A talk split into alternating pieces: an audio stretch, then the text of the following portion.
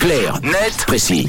Il est 7h23, on décrypte ensemble un sujet d'actualité avec Tom. On part en Grèce euh, ce matin pour observer un phénomène de plus en plus présent dans les sociétés, notamment occidentales, surtout occidentales. C'est la baisse progressive de la population. Oui, rappelez-vous, il y a six mois, on vous parlait déjà de cette thématique avec la Corée du Sud qui vit une situation euh, similaire. Les habitants font de moins en moins d'enfants.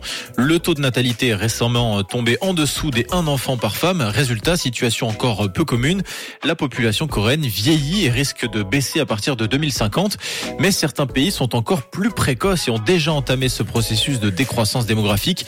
C'est le cas de la Grèce. Selon le quotidien local Tanea, la population grecque a diminué de 3,11% depuis 2011, soit une baisse de 383 000 personnes en près de 10 ans. C'est un phénomène euh, généralisé dans le pays? Non, au contraire, c'est plutôt localisé. Certaines régions, du moins, de moins en moins attirantes, se dépeuplent. On le constate par exemple dans les régions du nord du pays, des régions comme l'Épire ou encore la Macédoine qui sont euh, continentales, montagneuses, ce qui signifie euh, deux choses pour les habitants sur place. D'abord, ils sont éloignés de la capitale et donc des priorités gouvernementales. Et dans le même temps, ils sont durement touchés par le chômage. Le taux est tout simplement le plus élevé du pays dans les régions que l'on a citées plus tôt. Résultat, la population a tendance à vieillir.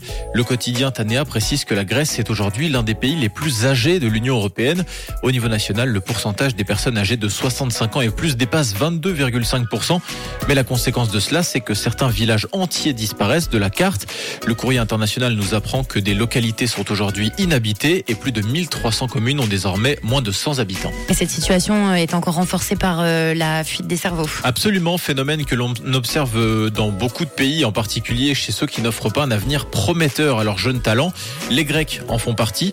Donc en plus de l'effondrement des naissances, le solde migratoire négatif et donc la fuite des cerveaux, la population décroît silencieusement et les prévisions de l'OCDE sont plutôt pessimistes et prévoient davantage une accélération qu'un ralentissement du processus.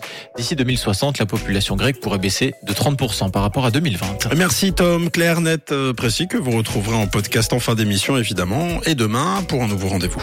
Une couleur. Une radio. Rouge.